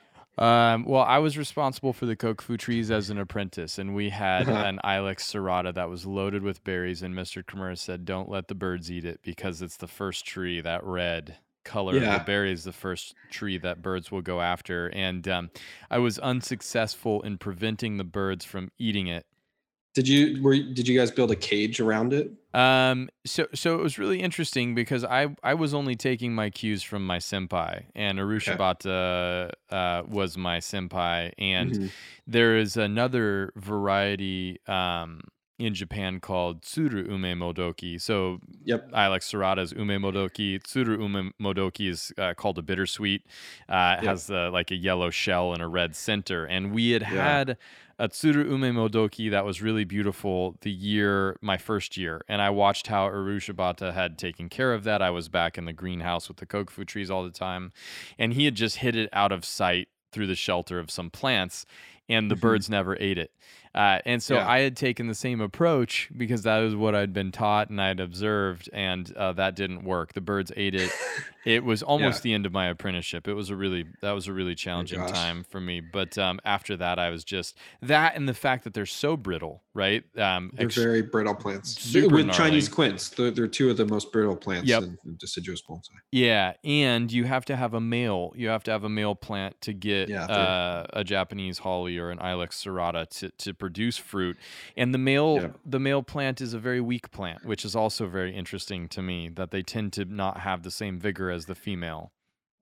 Yeah, I, I haven't found that. We have a stud plant here, uh, the boy toy that comes out whenever whenever the, the ladies need uh, some some berries. Uh, and that that plant, it, it I mean, it's in a really deep you know plastic pot, so uh-huh. it, it, it, seems to be a tank. Oh, so it's, uh, it's so you haven't found. Oh, interesting. Okay, I've never I've never heard that. anybody say that they had a really strong, uh, vigorous yeah, male Ilex serrata. Maybe three or four foot extension on this this male stud plant. Cool. Okay, I so stand corrected. That's great. Yeah, maybe it was. I mean, maybe it's just I have a weird one, but. but a yeah, particularly uh, virile stud. Aggressive. Yeah, yeah, yeah. yeah. But he, he seems to be super super strong. Um, That's awesome. Yeah, yeah. Well, uh, so, uh, yeah. So, so yeah, you, you definitely need a, a, male plant. The interesting thing is we have a few different species of ilex here, and the the male ilex serrata will f- produce berries on both the ilex, the female ilex serrata, the female ilex verticillata, and the female ilex reticulata. Hmm. So that's that's been kind of interesting to see. Yeah, that is fascinating. I wonder if uh, if having the serrata on the verticillata and the reticulata it changes in any way the characteristic because yeah um, I, I have collected berries and growing i'm growing the seeds so we'll, we'll see if if we get any fun new ilex varieties. Yeah that's fascinating. There was a, a nashi grower a japanese japanese pear grower um, and you know in japan a really high level fruit grower is going to produce fruit that are 20 or 30 bucks a pair you know and like yeah that's kind of the and and Sekine san who was one of mr kimura's clients was a was one of the top two uh, nashi growers in japan. And uh and he was always talking about he was getting you know pollen to pollinate his nashi because they hand pollinated their entire orchard um, yeah. themselves, and he was getting pollen from all all different areas and certain parts of his um, orchard were being pollinated with one type of pollen versus another, and this was changing the flavor of the nashi that were being produced. And yeah, that's another thing like bonsai where it takes a whole lifetime to begin to understand what's happening. Uh, if talking with him was just like such a brain dump of inspirational ideas, but I mean, he was pushing at that level with fruit production, and it was really, yeah. really inspiring. So I, I, when you said that that that single pollen uh, yeah, was, was yeah. able to cause reproduction in multiple varieties, that's interesting. Yeah, and the other thing too here that I was going to bring up is we have I we've left our Ilex serrata out the last four or five years, and, and no birds have touched them. We don't do any special protection. We don't put them in a wire cage. We don't put them in the greenhouse or anything like that. They're just left out on the bench all winter long, and those berries stay. So we must not have the birds that attack them in Japan. But they, I mean, it's so at least here in Portland so far. Fingers crossed. Um, they've they've they've been super super easy. No protection needed at all. That's the craziest thing I've ever heard. That's the yeah. craziest thing I've yeah, ever heard. Which is why I want to grow so many of them. Oh, I mean, in Portland, there's such an easy plant to grow. They they root from cutting incredibly easily, um, and so it's it's just a it's, it's a it's a really um, rewarding plant to grow because it's just going to do what you want it to. Now we need to go back because I think you kind of dropped a nugget of knowledge on us that we kind of blazed past in the Serrata discussion, and that is a lot of flowering and fruiting plants are shrubs and uh, and others are trees and you treat them very differently and you kind of you like uh laid that egg and i think we need yep. to sit on it a little bit. We need to sit on it. Yeah, yeah. so what, what, does I mean, that we mean? can, we can take several different avenues. I mean if both horticulturally and aesthetically it opens up a lot of new conversations. Uh, most of what we're working with in bonsai are trees Mm-hmm. Uh, but when we enter the deciduous model, we have a lot more opportunity for shrubs. I mean, in, in conifer world, maybe juniper is the one exception. It's right. kind of a shrubbish tree. Um, but in deciduous world, you know, maybe half the plants that we're working with are shrubs. And so, um, just to touch on it really quickly, aesthetically, um, that might mean having multiple trunks. That might mean the form being more horizontal than it is vertical. That might mean more, uh, if you're going for more naturalistic uh, a more naturalistic approach that might mean more contortedness of the branches. So really more crazy sharper lines rather than trees which tend to have more gentle lines. Um, so so i think aesthetically in the in my approach with deciduous bonsai they're they're uh, really really fun because they're so different than these you know single trunk trees with you know the the upright form that we're we're so used to working with uh, with shrubs uh, in my approach, I, I, like them to be natural. So multiple trunks, more horizontal, uh, a little bit more dynamism in, in the in the, the movement of the branching. Uh, so I think that's a aesthetically, I think they're they can they can be a whole different challenge. Mm-hmm. Um, horticulturally, uh, the way we work with a shrub is very very different than the way we work with a tree. Um, we're you know a tree we we focus a lot on the crown because that's where all the strength is. They're apically dominant uh, versus a shrub, they're they're basally dominant. You know, they don't want to grow up; they want to grow out. So they're going to kill all the nice old parts that we're so interested in in bonsai, and, and keep putting out all these young suckers. So so maintenance of an old uh, shrub like an old Ilex serrata, an old Corylopsis, even an old Satsuki is is to constantly keep up on pruning those those suckers that grow off the base because the, the plant is going to invest a lot of resources there and, and rob the, the older parts of the plant. Um, so so horticulturally, they're they're they're a whole kind of new game. We keep them in deeper pots than we do the trees. Um, they like to be moist but not wet, uh, generally speaking. Um, they like a little bit more fertilizer than trees. Um, so it's it's it's it's uh, it's a whole kind of different world uh, working with a shrub versus working with a tree. Yeah, interesting. And obviously, chojubai uh, falls inside of that shrub kind of genre right. and stuff growing out as opposed to up and the older sections being shed.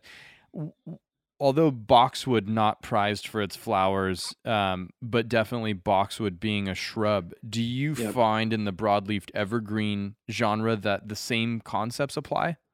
I think so. Um, I I'm starting to play with a few camellias, growing a, a batch of young camellias. Yeah.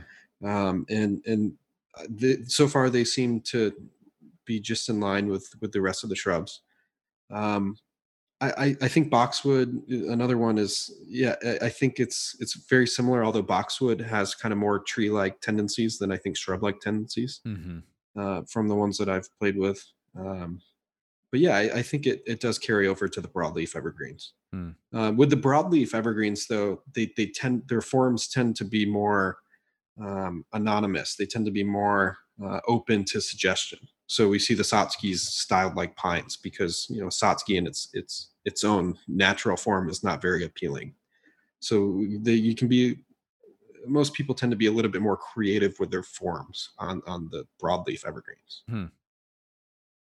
And when you get into like because when I when whenever I get into broadleaf evergreens, if you talk like a silverberry, um, or you Mhm. you look at olive, whether you're talking about um, sylvestris or, or oleaster, or you get into um, quercus and the and the evergreen broadleaf quercus, Live oaks. uh, live oaks, yeah, exactly. Um, partial defoliation as a means to stimulate ramifiable growth and ramification on a higher level works extremely well from from from my experience anyways Yeah, I, I don't find a lot of difference in the techniques that I apply with deciduous broadleaves versus um, evergreen broadleaves. hmm Um, I, I, I think they're they tend to be treated very similarly.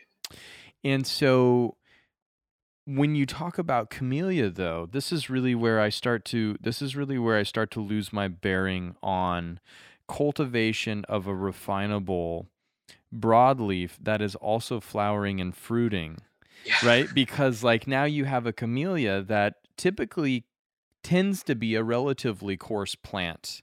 Mhm. Uh, and you have this flowering characteristic that we're trying to harness, but you also do have like a a battery that you have to manage from a broadleaf perspective in order to Yeah. be able to, you know, so like how do you reconcile those to continue? I think it all goes back to the fertilizing. I think you know we need with with deciduous bonsai, especially flowering and fruiting bonsai.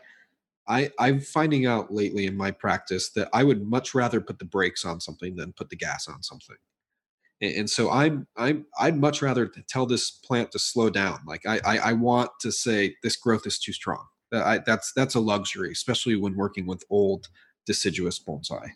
Um, and so uh, I, I I'm tend to be on the, the more aggressive side of fertilizing. hmm Um, I, I find most of the the trees that I've acquired, um, most of the old plants that I've acquired have have been under fertilized, and and so once I you know take them home, I I, I, I really up the fertilizer regimen, and they seem to really bounce back. Hmm. Um, it's I, I think in general we're under fertilizing our refined deciduous bonsai in North America. And I, I would. It sounds to me like, uh, and this coincides with uh, what my senpai Fujikawa, when he was here in the fall, I was just picking his brain about deciduous and broadleaf work, and he was like, the answer to every question was fertilize. The answer to Yeah. every single question was fertilize. Fertilize more. Fertilize more aggressively. Fertilize more aggressively. And and uh, um, you know, coming back. So I, I hear you seeing this, saying the same thing. You know, and and and clearly there's more than one way to skin a cat. And Dennis has his Sure. you know approach. Um, Teunis Jan in in Rotterdam, um, who won best broadleaf at the trophy and and and has a ginkgo award for a broadleaf too which is out of unheard of in europe. Um, also had the same thing to say that his fertilizer application is the key to his success with his broadleaves but how are you what are you fertilizing with? When you say fertilize a lot what does that mean? Can you quantify that?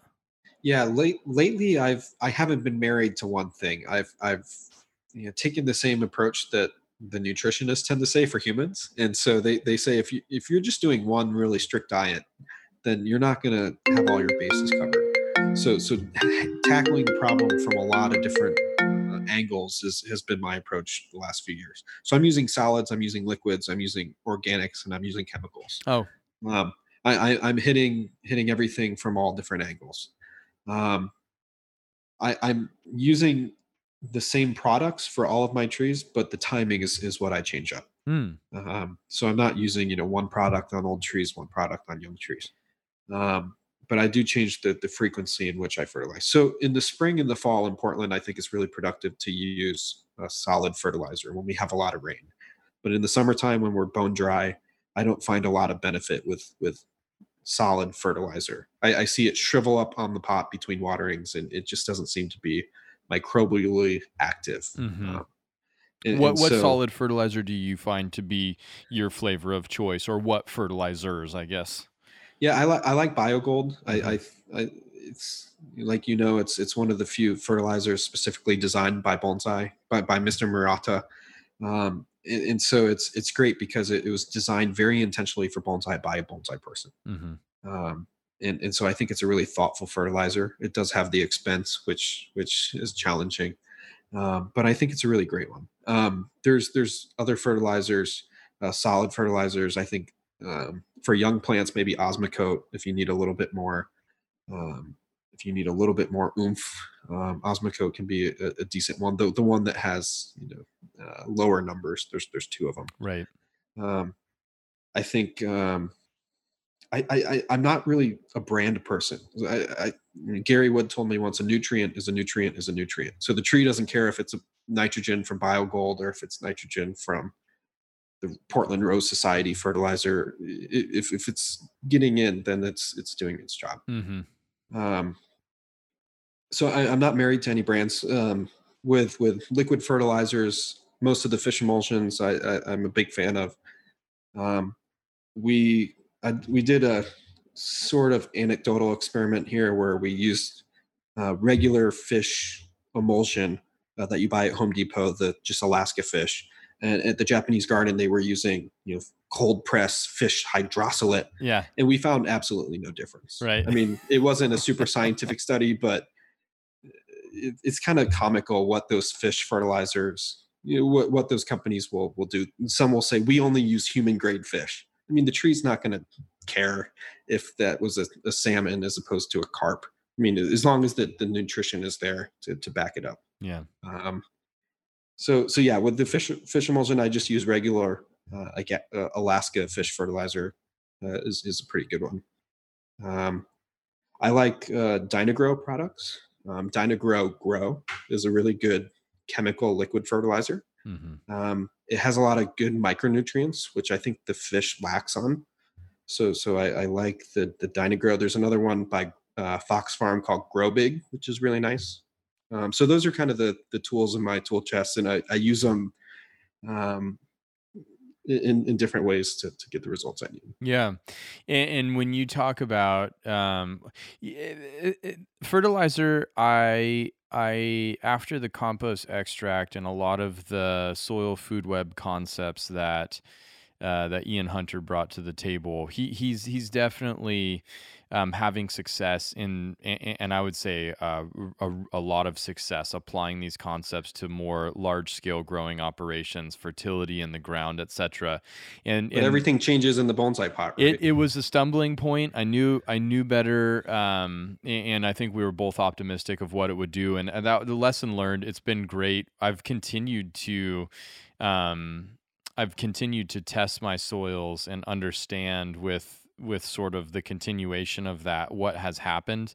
And the yeah. most recent test is by far and away the most has been the most fruitful for my understanding. But one of the really interesting things about you know the discussion of the bonsai container is that we have that shallow soil column which means water doesn't move as rapidly. And you've talked about the water exchange rate having a significant impact which I second that and firmly believe that but with that water exchange rate being slower in a bonsai container, one of the things that that favors is a higher amount of bacterial concentration.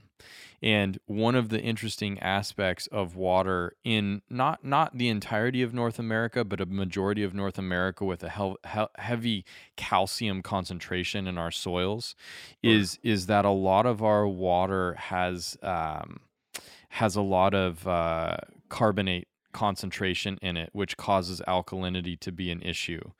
And yeah. when you have alkalinity, it favors bacteria. When you have a shallow soil column that doesn't dry out rapidly, that favors bacteria as well.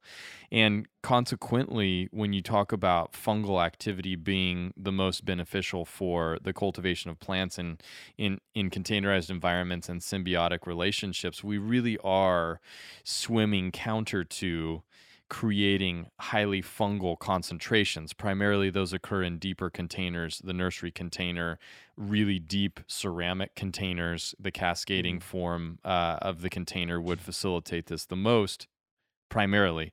But here's the other interesting thing is when you start to break down nitrogen sources, you know, to a degree, Gary Wood is correct as far as the plant but the plant isn't the only thing that matters, you know, in terms of nutrition. Yeah. And all of a sudden, when you start talking about feeding fungal activity versus bacterial activity, which we're already feeding bacterial activity heavily just by the practice of bonsai and by the inherent quality of our waters in North America. And I'm going to say quality of water in in the world is becoming more I, I, well, that's not fair.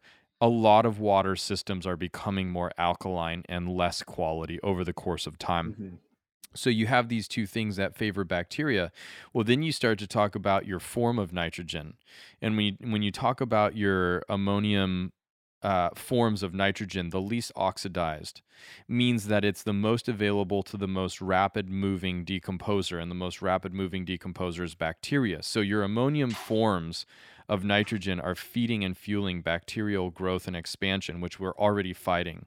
But when you start to talk about your your nitrification or not nitrification, but your nitrate, your oxidation of nitrogen forms, the more oxidized the nitrogen form is, the more complex and slow it is to be broken down by microbial activity, and that favors fungal growth, right? Mm-hmm. But the problem with that is when you look in a bonsai container, and Troy and I are doing an experiment right now on some Chinese elms where we've been feeding them with fish emulsion over the course of the year. Um, they're in solid pumice, they don't have any organic, so there's nothing for the, the fish emulsion uh, resources to stay in the soil on. Um, but we recently applied uh, BioGold to these, right? Mm-hmm. They've been anemic the entire year. We apply an application of BioGold and they greened up within a week. I mean, they they went from yellow to green within a week, yeah, right? It was immediate. Crazy. The problem with BioGold is the nitrogen source for BioGold or the nitrogen form is very ammonium based, which is why when you open the bag, you get that hit of ammonia, yeah. right? Yeah. Um, and so when you talk about a soil food web, sustainability, fungal, um, you know, mycorrhizal relationship that we all like quest for or find this value in, one, bonsai in the shallow environment is swimming against that. Two, water quality is working against that. And three, our form of fertilizer is working against that. But the thing that I continue to come back to is BioGold has still given me the best result that I've seen, even though technically, from a plant health perspective, it, it, mm-hmm. it is the McDonald's of nitrogen sources. Yet, yeah. in a bonsai container, it has been the highest performer. And I don't know how to reconcile that. I just, I, I, all the knowledge I'm taking in says this should not be the best thing. And all of my understanding of bonsai is that it doesn't behave the way things quote unquote should. And mm-hmm. biogold being the poorest form of nitrogen has been the most effective nutritional supplement for my trees. That's fascinating. Are you exclusively using BioGold or are you using any other products? I'm not. I, so I haven't used BioGold for two and a half years. Um, I have a surplus of BioGold that's like, you know, capable yeah. capable of, of of feeding a lot of collections um, uh-huh. because I really wanted to dive deep into this soil science and understand it yeah. better um, and interestingly enough I will say this um, putting the biogold on the elms and watching them change like that had a major impact on me just because I've been wondering I've been wondering what happens if I put the biogold back on these trees after yeah. several years now I will say this fungal content health of the ecosystem inside of my conifers not having the ecosystem not the tree but the ecosystem mm. on my conifers is more robust than it's ever been fungal activity on junipers I have mycorrhiza uh, which I've never seen before. I've never seen this before. Uh, pines, I've got uh, copious quantities to the degree that the birds are annihilating our containers this year. We just got an attack of birds with this smoke that is the Gosh. worst I've ever seen. They used to attack for crane fly. We don't uh-huh. have any more crane fly, but they are definitely feeding on earthworm populations in our containers, yeah. which is magical. Crazy. Yeah. yeah, I find in my practice and my experience, I find that fungal relationships in the containers. I, have seen um, trees that have a lot of mycorrhizas and trees that have none at all, mm-hmm. uh, for, at least from the visible eye.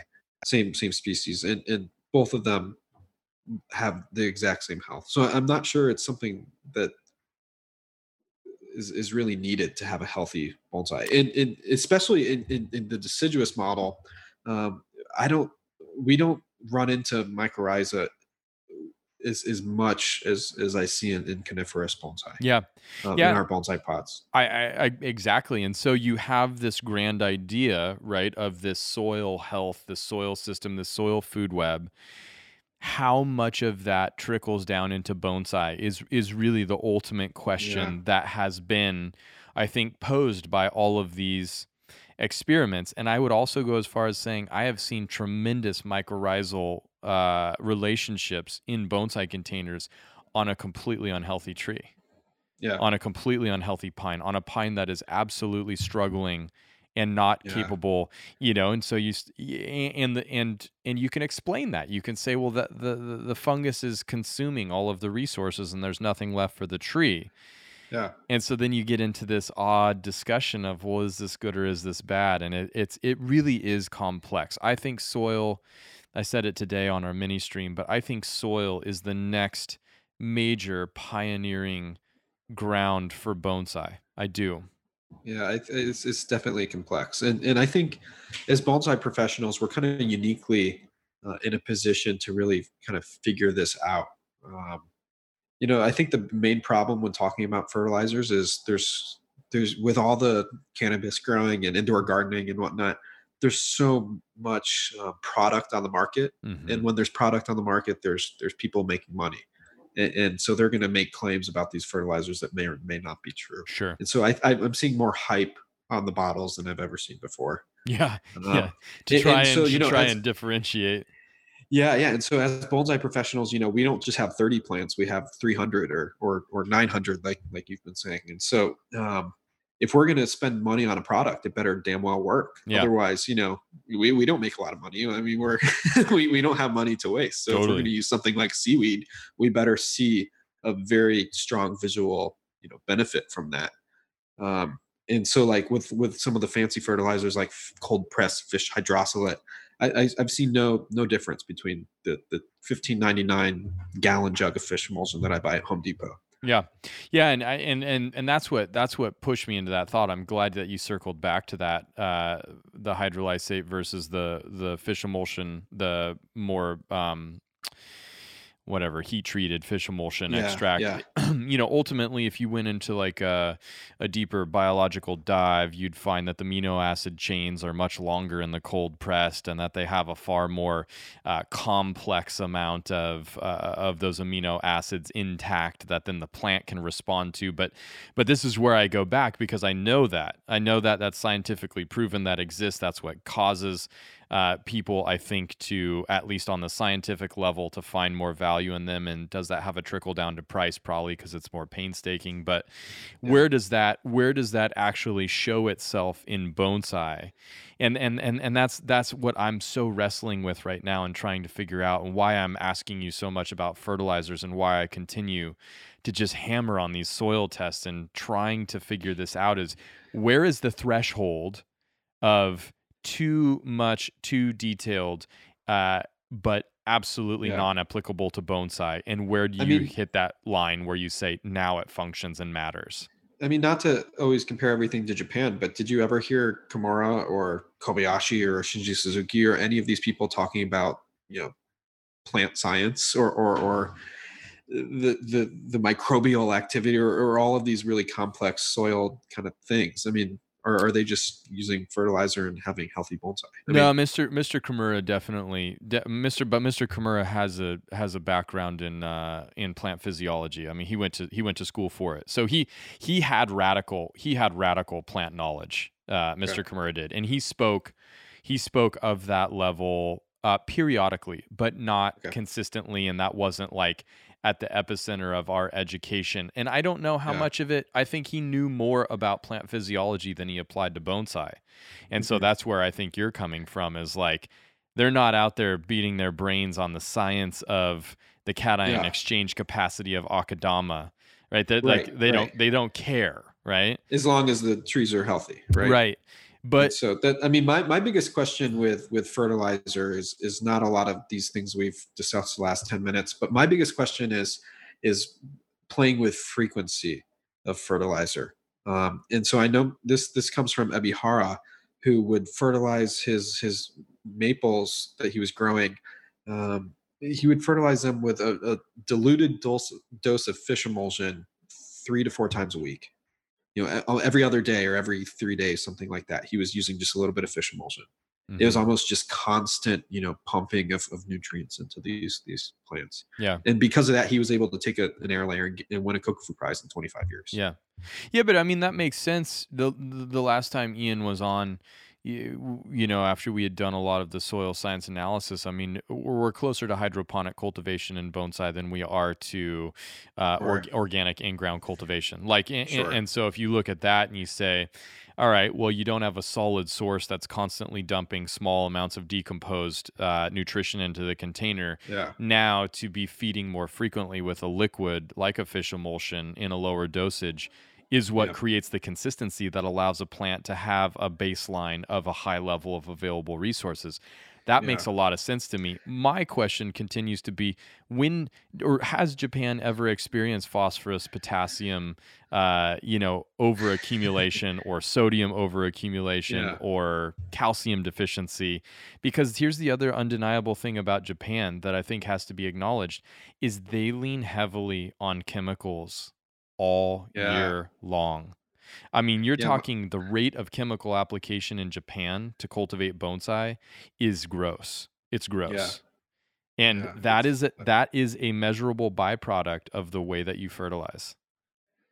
Yeah, yeah, I've heard horror stories. Michael told me once he was he was his parents were visiting him during his apprenticeship and, and they were taking the train and uh, they saw you know just people spraying all these pesticides on on these trees in an orchard and it was just blowing into a schoolyard full of kids. Yeah. Just no no regard for the the hazardous qualities of all these chemicals.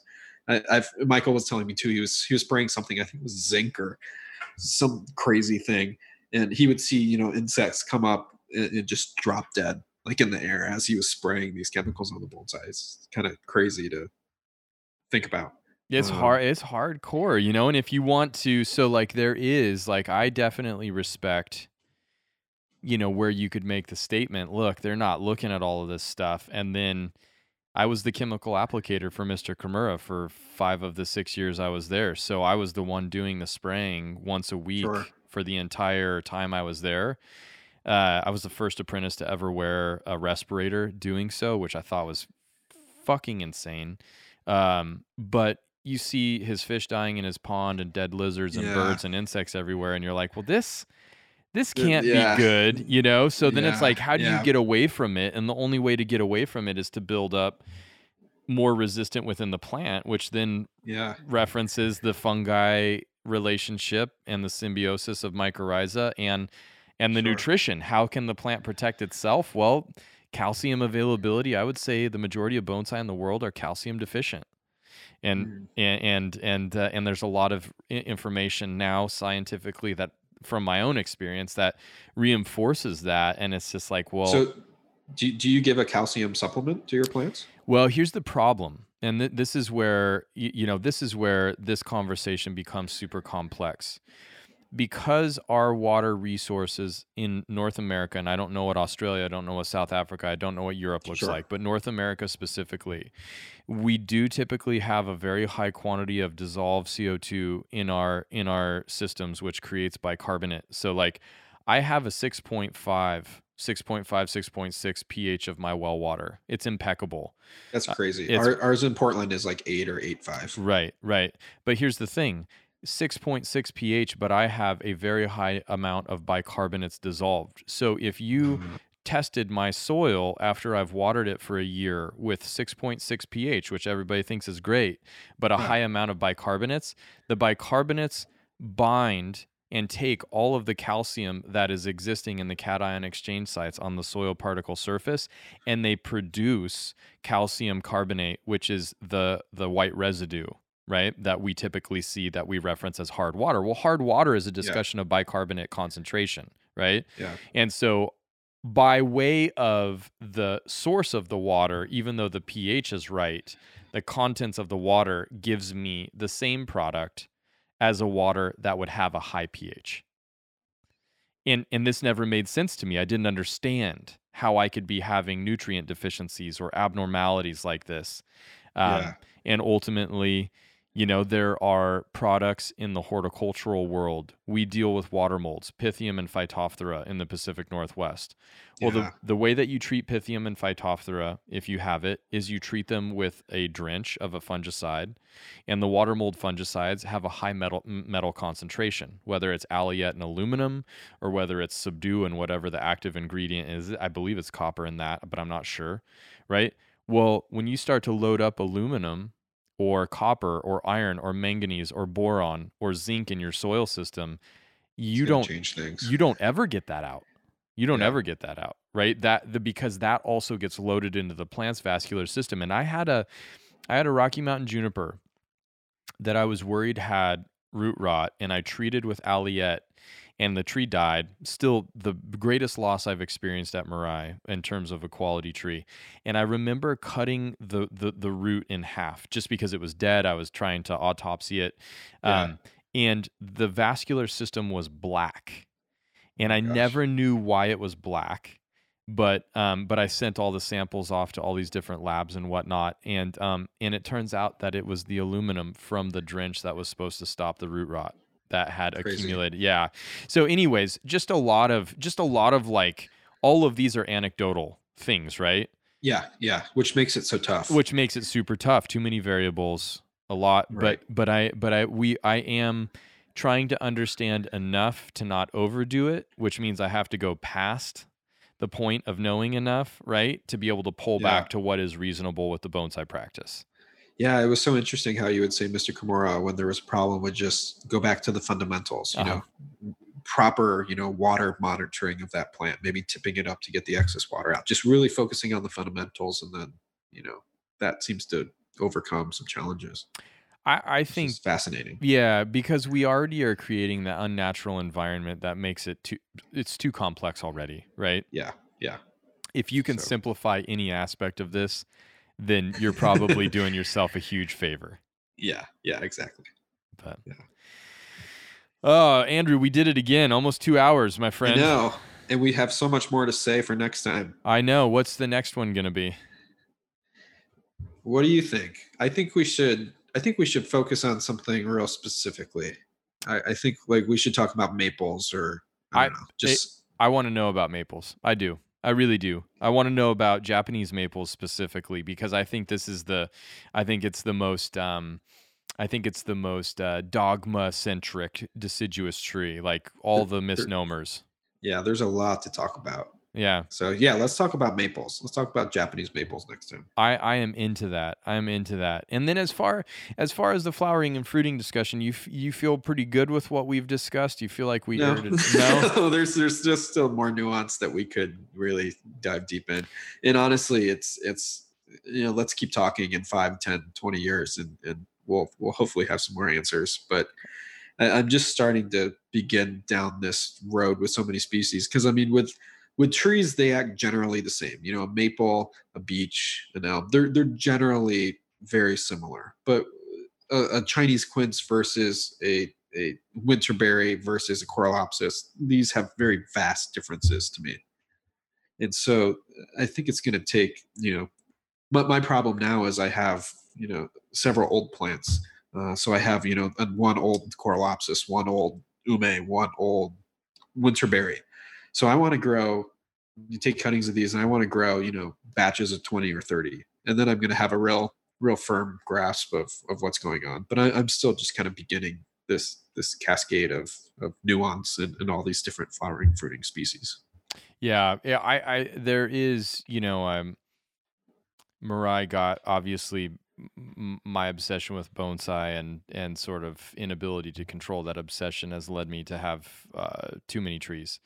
Yeah But but and, and I you know I know it. I, it's a challenge. we tell our students don't have too many trees and then and then we fill up our yards But but there is an advantage to this because you have to have that quantity to know. You really Right. do have to have that quantity to know. It's a big game changer to be able to look at 20 of a species as opposed to two. Exactly. And- yeah, and so that's I, I'm really excited. You know, circling back to Telperion, I I was able to get 20 20 Japanese maples from them this year, um, I have maybe 10 Trident maples. So I, am I'm, I'm starting to get some big batches of plants, and I'm really excited for the possibilities that those big batches will really kind of teach me. And, yeah. And, and, very then cool. pass on to the students. So that'll be fun. The bonsai world is ready for what you find out. I can tell you that. Yeah, people it's, are. It's, people it's going to be a fun ride. Yeah, people are pumped. The first podcast we did um, had such a, a, positive response. I I think everybody is really excited for you to get set up so you can start to rock. Yeah, I'm I'm, I'm really looking forward to it. I think Rakuyo Rakuyo is going to be a really really fun place. So it's it's really fun to to be welcome into the Portland community and, and to put down some roots here. So yeah. I, I, can't wait to get going. Yeah, good for you, man. Well, I I, uh, I wish you all the best with the continued build. Stay safe and and healthy with all this smoke, and uh, you know appreciate all the effort you put in with Telperion. I think we're all you know pulling for Chris and Lisa and Roxy to to to recover in whatever way feels best for them. But um, you know nothing nothing but positivity, and I really appreciate you being willing to come on and and and rap again because I thoroughly enjoy our conversations. Yeah, I'm, I'm already looking forward to the next one, Ryan. Likewise. Likewise. Very sure. good, Andrew. All right, man. Take care. Appreciate it. We'll talk to you next time. Thanks. See you next time. All right, man.